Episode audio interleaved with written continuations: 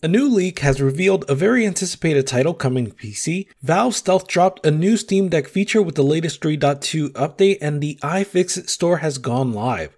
Let's get into it.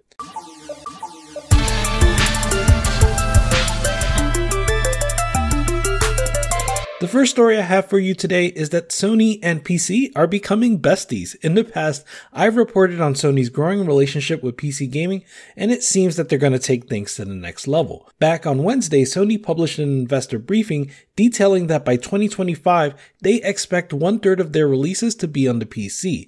This increased investment in the PC space is due in large part to Sony's success with key ports so far.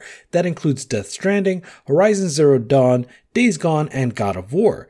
These have all done very well for Sony, selling over 4 million copies and generating over $100 million in revenue. As a result, Sony's revenue from PC sales have been growing quickly year over year with 35 million in 2020, 80 million in 2021, and an expected 300 million in the fiscal year 2022, which only got started a couple months ago. Clearly, they have very big plans for the coming 10 months, and while we know that includes Uncharted, they've been pretty quiet about what else is coming to PC this year. Given that very large number, we can expect that this includes some of the games as a service games that they have been working on, but I'm interested in the ports of existing and upcoming PlayStation exclusives. And that brings us to the latest news. An entry on SteamDB has revealed one of the ports that we can expect to see coming to PC soon. The game has a title of Oregon, but that clearly is just a code name, and if you dig deeper, you'll see a series of localizations that give away the title in question. Helios, Atropos, and Tower of Sisyphus all come from the awesome Returnal. This action roguelite released exclusively on PS5 back in April 2021, and while I did finish this game on PS5, I would welcome a port so that I can play this game portably on my Steam Deck. Not to mention the fact that I still haven't played the large update that include multiplayer and the Tower of Sisyphus in endless mode with additional story bits. For what it's worth, this isn't the first time that a Sony PC port was revealed to us by way of SteamDB. We've yet to see an announcement for Sackboy, but a SteamDB entry confirmed that it too was on the way. Sackboy and Returnal were both in the big Nvidia leak, along with Uncharted, God of War, and Final Fantasy VII Remake. Now that those titles are either released, announced, or leaked via SteamDB, that gives more credence to the other Sony games on the list like Ghost of Tsushima, Gran Turismo 7, Demon Souls, and Horizon Forbidden West. Sadly, there was no Bloodborne or Spider-Man on the Nvidia list, but also I suppose that's how we know that it is the real deal. In any case, this is all good news for me because I haven't powered up my PS5 in months. I love Sony games, but I'd rather just play them on PC and especially on my Steam Deck. Here's hoping Returnal multiplayer will have crossplay with the PS5 player base. Next up is the new SteamOS update. This new update brings SteamOS 3.2 to the stable channel. By the way, if you don't know what I mean when I say stable channel or beta channel, these are two different options that you can choose in your Steam Deck settings. By default, you should have the stable channel selected, and that means that you get new features when Valve thinks that these features are stable enough to bring to everyone. For people who want to try features earlier and be on the bleeding edge, there's the beta channel. Most of the time I report on new features, they're going to be from the beta channel since those are the updates that I get. That said, there is one brand new feature to this update, and that's remote play together. This feature allows you to play online multiplayer with games that don't have online play built in. And because of the way this works, they don't have to own the game that they play with you. So you can start up any game that has local multiplayer like Footsies, Samurai Gunn, Jitsu Squad, or Assault Android Cactus. Then you just open the quick access menu and you'll see a new icon at the top. From here, you can create a session and you'll see a fancy menu that allows you to invite a friend or even just copy a URL that you can send to someone. You can also reorder remote controllers right from this menu, which is very handy. And my first remote session with a friend didn't go very well, but that seemed to be a fluke because I later played Assault Android Cactus with fellow content creator Star Logical and then Gardiner Bryant, and both of these sessions were fantastic. By the way, Assault Android Cactus is awesome and a great way to test remote play together, so buy it the next time you see it on sale. This update also brings the refresh rate switching feature as well as the updated fan curve to everyone using the Steam Deck.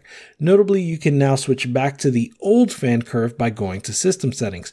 So if you think the new fan curve is too quiet or keeping your CPU too warm, then you can go ahead and disable this setting here.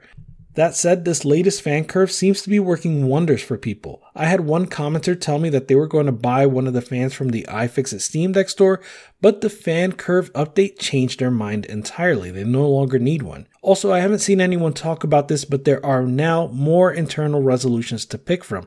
What this means is that you can now go into a game and select from some resolutions that are smaller than 1200 by 800. This is especially helpful for games that don't support FSR in game. That way you can lower the in-game resolution and apply the system level FSR instead. Pretty awesome. Overall, this is a solid update for the Deck Gang and even included some unexpected features like remote play together. Earlier this week, I covered the iFixit leak, but just a couple hours later, the iFixit Steam Deck store officially launched. They're selling screens, power supplies, fans, speakers, analog sticks, and a lot more. But virtually everything in the store sold out immediately. The only items still in stock are bumpers, triggers, and button membranes. Some of you all did get a hold of these parts. Of course, I saw one poster on Reddit who goes by Ameth990 and they replaced their fan with the better one. You can hear the difference for yourself here.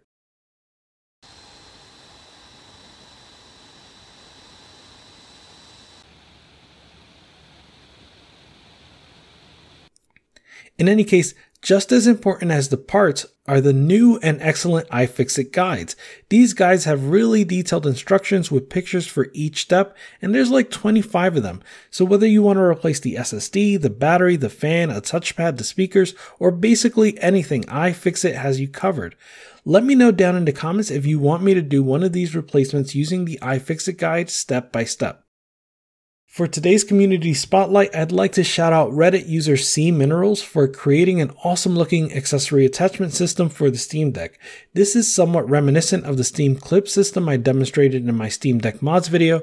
C Minerals posted their own video to the Steam Deck subreddit, and in it you can see that they demonstrate a kickstand, a wall mount, and a generic puck that you can use to attach things like docks, SSDs, and I assume smaller power banks. This is really neat, and once again, I'm happy to see the Steam Deck community building their own creations to enjoy with the Steam Deck. And finally, I have a pair of shmups to share with you. Both of these 2D shoot 'em ups are affordable and play well on deck. First up is Drainus, which is on sale for another day after this video goes live. This game is by Team Ladybug, who I'm a huge fan of. They've been making amazing sleeper Metroidvania titles like Record of Lodoss War and Touhou Luna Nights, but this is the first shmup I've seen from this studio. They retain the clean looking pixel art and action oriented design of previous titles, but bring that to a horizontal shooter in Drainus. There are a ton of unlockable weapons you can equip to your ship, and the main gimmick of the game is the ability to absorb projectiles to fire a larger attack at your foe. These features make for a fresh look at the genre from a very capable studio. I found no issues playing this on the Steam Deck, and I think it's well worth a look.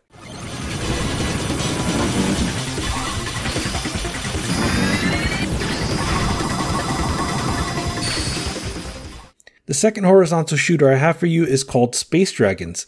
This game is still in early access, but it's only 4 bucks. I bought it on a whim and I ended up enjoying it so much that I bought a copy for all the people on my Patreon after I hit 15k subs. Anyway, this is a lot more of a traditional shoot 'em up and it feels like it's pulled straight out of the Neo Geo era. And given the low cost of entry, I'd really recommend taking a look. That's going to do it for today's video. Don't forget to hit the like button since that helps this video spread to more people and also subscribe if you want to stay up to date with the Steam Deck, PC gaming, and more. Deck Gang out. Goodbye.